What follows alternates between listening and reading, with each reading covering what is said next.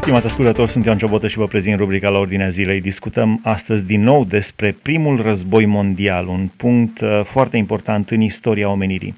6 august este data când a fost lansată, când a fost aruncată prima bombă atomică asupra orașului Hiroshima din Japonia în timpul celui de-al doilea război mondial, 6 august 1945. Războiul era deja pe sfârșit, dar japonezii nu vreau să capituleze sub nicio formă și americanii au, au recurs la un gest uh, Uh, dar discutăm totuși despre primul război mondial. Așadar, primul război mondial a început în 28 uh, iunie, când a fost asasinat prințul uh, moștenitor al Austro-Ungariei, prințul Ferdinand, împreună cu soția Sofie, la Sarajevo, de un naționalist sârb. Și apoi, pe 28 iulie, exact o lună mai târziu, a început, de fapt, primul război mondial care a răsturnat o lume și a continuat cu al doilea și cu o serie de războaie în cel mai sângeros secol al istoriei, secolul 20. Stăm de vorbă pe marginea acestor teme, pe marginea acestor subiecte, împreună cu pastorul Marius Birgean și totodată un uh, împătimit, aș spune, cunoscător al, al istoriei și vechi și recente și un fin cunoscător al istoriei. Care au fost cauzele primului război mondial? Apreciez demersul dumneavoastră de a trata acest eveniment important al istoriei moderne, Război Mondial, într-o serie de uh, mai multe emisiuni. Cred că este o tematică foarte, foarte amplă.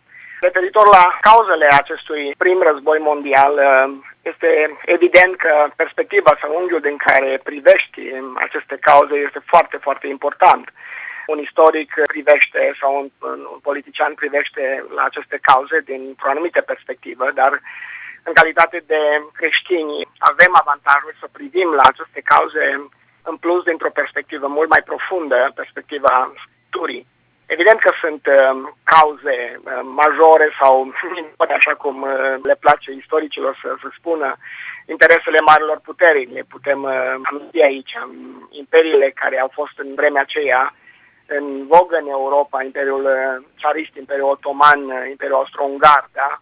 Germania, uh, Imperiul Britanic, uh, toate aceste țări au avut fiecare interesele lor. Plus, uh, asistăm la o, o acumulare de orgolii și de, de, de tensiune între aceste națiuni.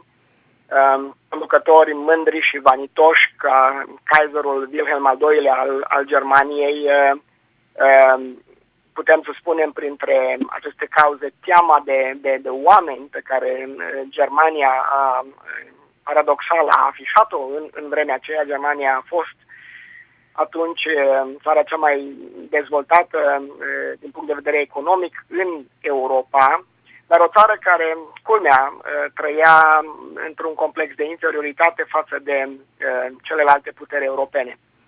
Uh, pe lângă aceste lucruri am putea să enumerăm și alte cauze, dar cred, cred absolut că în spatele tuturor acestor cauze, de natură politică, de natură strategică, militară, există adevărata cauză, este păcatul din inima omului.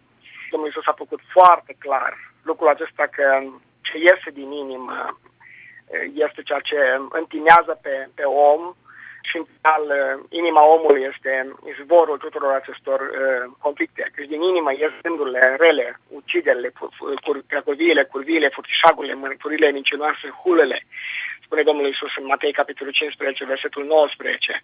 Și așa a fost de la începutul istoriei.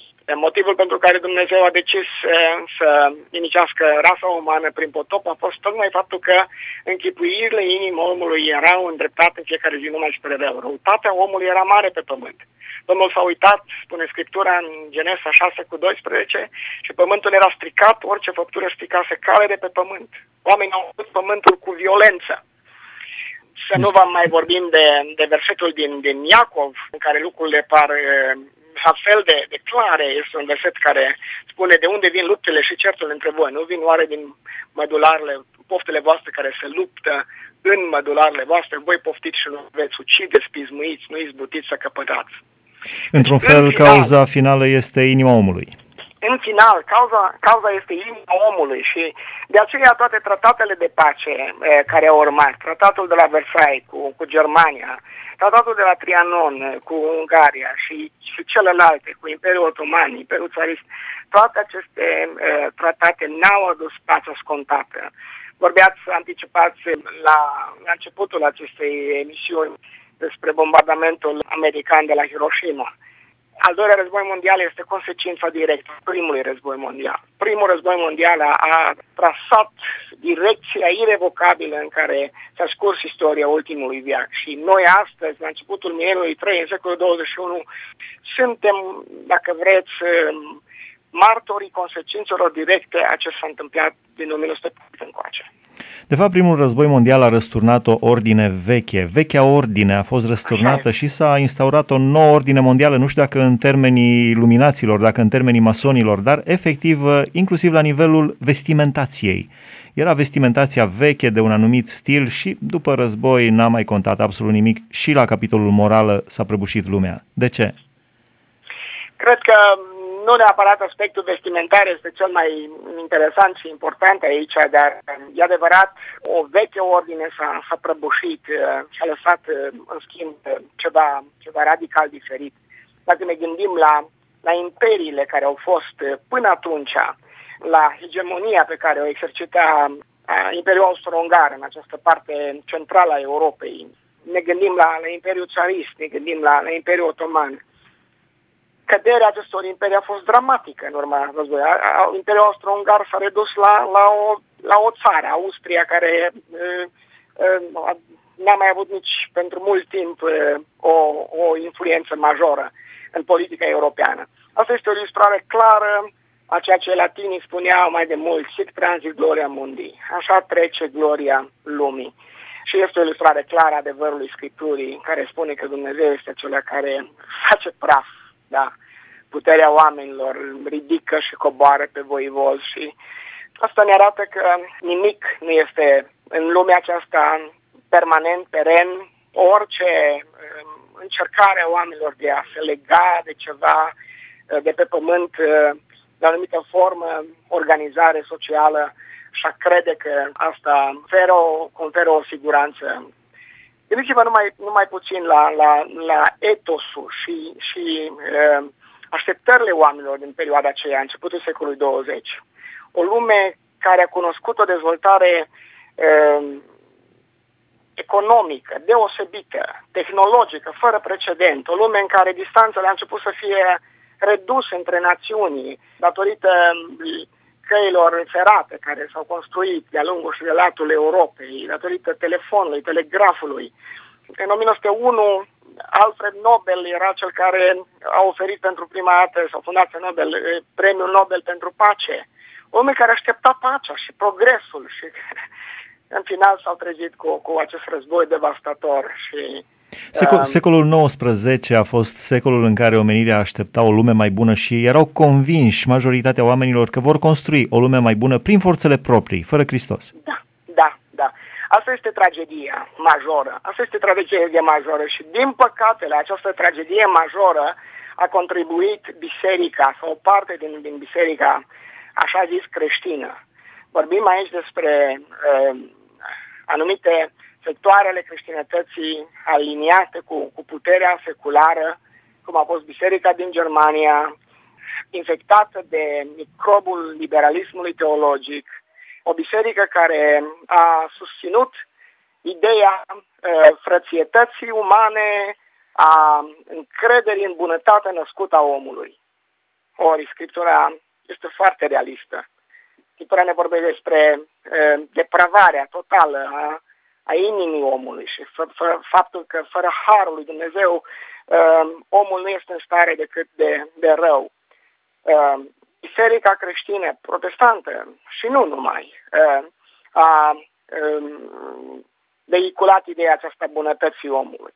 Plus naționalismul care s-a dezvoltat puternic în vremea aceea a fost încurajat de, de bisericile creștine, vorbind despre Biserica Ortodoxă în Rusia și nu numai. Vedeți? Deci la starea aceasta, din păcate, a contribuit biserica, o biserică care și-a pierdut mărturia profetică, o biserică adormită, o biserică anestiată, dacă vreți, o biserică care, în loc să aducă o critică constructivă societății, a susținut fără, fără discernământ de mersurile puterii politice. Ca un, ca un exemplu aș vrea să vorbesc aici despre faptul că în Germania o serie de teologi protestanți foarte renumiți, liberali, protestanți liberali, au susținut fără rezerve politica războinică a Kaiserului. Karl Barth, care a fost un tânăr teolog care a studiat uh, sub acești uh, profesori, avea să, să fie efectiv oripilat de, de această uh, situație și el va scrie după încheierea războiului un comentariu la epistola lui Pavel către Romani, în 1921. Acest comentariu va fi ca un fel de bombă teologică în curtea acestor teologi, pentru că în comentariul la Romani, Bart nu va face altceva decât să arate prăpastia dintre omul păcătos și Dumnezeu și nevoia evidentă a omului după intervenția lui Dumnezeu prin har. Într-un fel am putea Asta identifica a... și biserica între cauze? Poftim? Într-un fel am putea identifica și biserica între cauzele primului război? Absolut. Deci uh, eu am convingerea aceasta că atunci când biserica nu este parte a soluției, a sanării morale și spirituale a societății, este partea problemei. Biserica creștină, în mare parte, nu vreau să generalizez, vreau să mă oferez de pericolul generalizărilor, acele uh, biserica, în mare parte, în Europa, mai ales în Europa Occidentală, a fost parte din, din această situație, din cauzele care au condus. Pentru că dacă biserica și-ar fi trăit menirea ei biblică, uh, poate că, poate că rezultatul ar fi fost altul. Mă gândesc că este o șansă pentru noi să privim în urmă cu 100 de ani sau putem chiar mai mult, dar să privim la ultima 100 de ani să vedem istoria. Oare, și mă gândesc oare ce-ar fi gândit, ce-ar fi gândit, uh, eu știu, doi uh, creștini din anul 1914 despre viitor. Și folosind același, aceeași paralelă, același model, mă gândesc oare ce, ce se va spune despre noi în anul 2114 dacă nu vine Domnul Isus Hristos mai curând și dacă nu se termină lumea mai curând? Această întrebare trebuie să ne punem fiecare dintre noi și să încercăm să dăm răspuns cel mai bun cu putință potrivit cu lumina care ne dă Dumnezeu fiecăruia în parte. Și lumea noastră este o lume extrem de, de, de complexă. Suntem, evident, rezultatul acesta tuturor tendințelor care au, au scurs de la primul război mondial.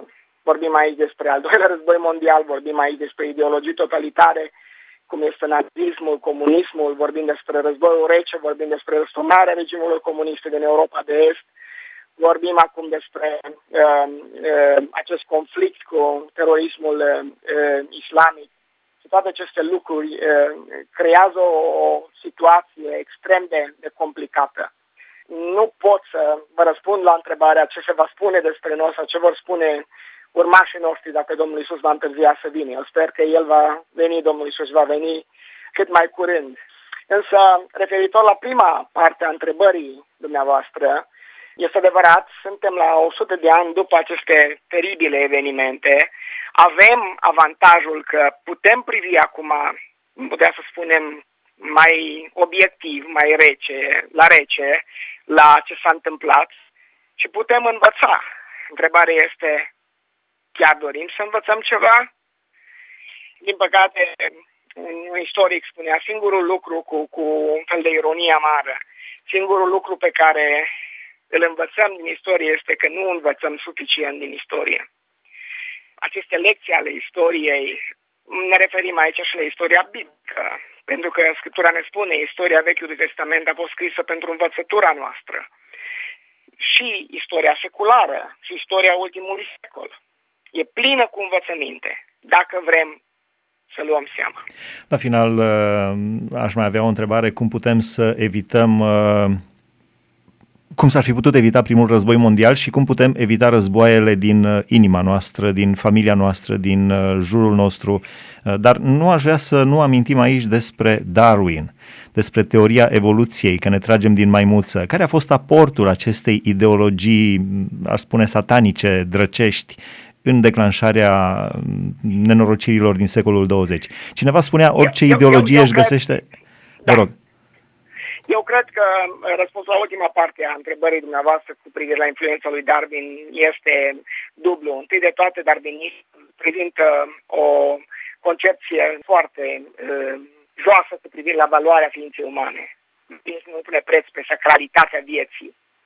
Așa se face că omul a ajuns carne de tun și toate cele milioane de oameni care au pierit, 12 milioane de răniți, 14 milioane de dispăruți, sunt um, sau au fost cifre pentru mulți politicieni. Și carnea de tun este mult mai puțină decât carnea de chiureta, aș spune, așa între ghilimele. Da, da.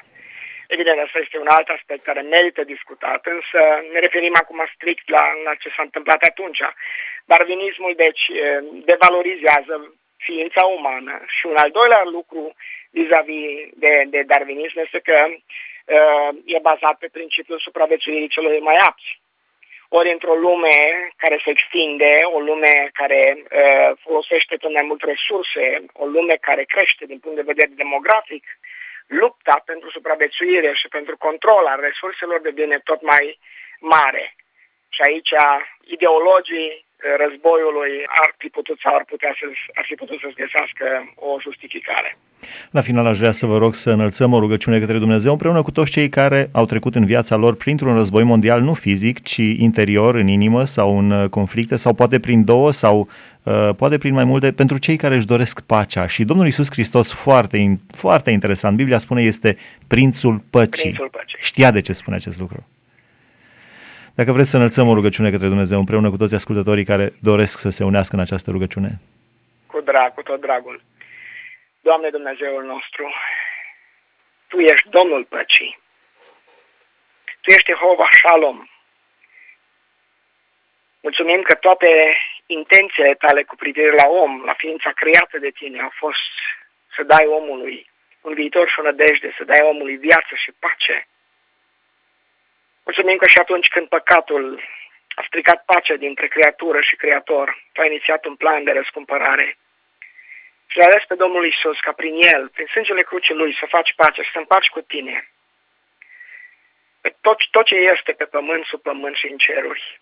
Te lăudăm pentru acest plan extraordinar și te lăudăm ca la cruce, zidul de la mijloc, care ne despărțea pe noi de tine, zidul de la mijloc dintre oameni și oameni a fost abolit și tu ai pus împreună bărbat și femeie, iudeu și neamuri, cei dintre neamuri, în același trup al lui Hristos, în biserica ta. Mulțumim că biserica lui Hristos, deși imperfectă, este un microcosmos a împărăției lui Dumnezeu, în care este pace, bucurie și neprinire în Duhul Sfânt. Doamne, pentru că Tu vrei să dai pacea, pentru că Fiul Tău a venit să dăruiască pacea, nu așa cum o dă lumea, nu o pace rezultată în urma unor tratate internaționale care apoi sunt călcate de oameni, ci pace adevărată, pacea inimii, prin împăcarea omului cu tine, prin spălarea păcatului și noirea făcută de Duhul Sfânt. O, Doamne, te rugăm, dă pacea aceasta fiecărui ascultător a acestei emisiuni, care lipsește această pace.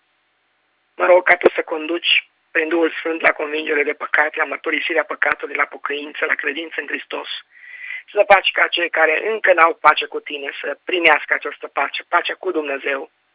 Și apoi toarnă pacea lui Dumnezeu în inimile lor, în orice circunstanță, în orice tensiune.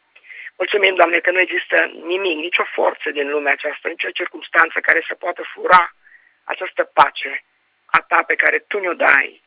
Mulțumim că putem avea pace chiar și în necazuri, chiar și în furtuni, pentru că Tu ești pacea noastră.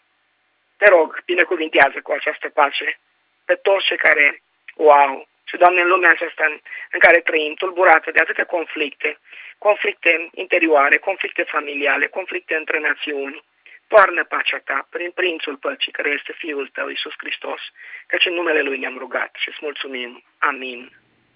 Amin, vă mulțumim frumos, stimați ascultători, am stat de vorbă prin telefon cu pastorul Marius Birgean, am vorbit despre începutul primului război mondial și am vorbit în general despre război și pace, aș spune ca să citez o operă clasică. Aici se încheie rubrica la Ordinea Zilei, sunt Ioan Ciobotă, vă mulțumesc pentru atenție, Dumnezeu să vă binecuvânteze!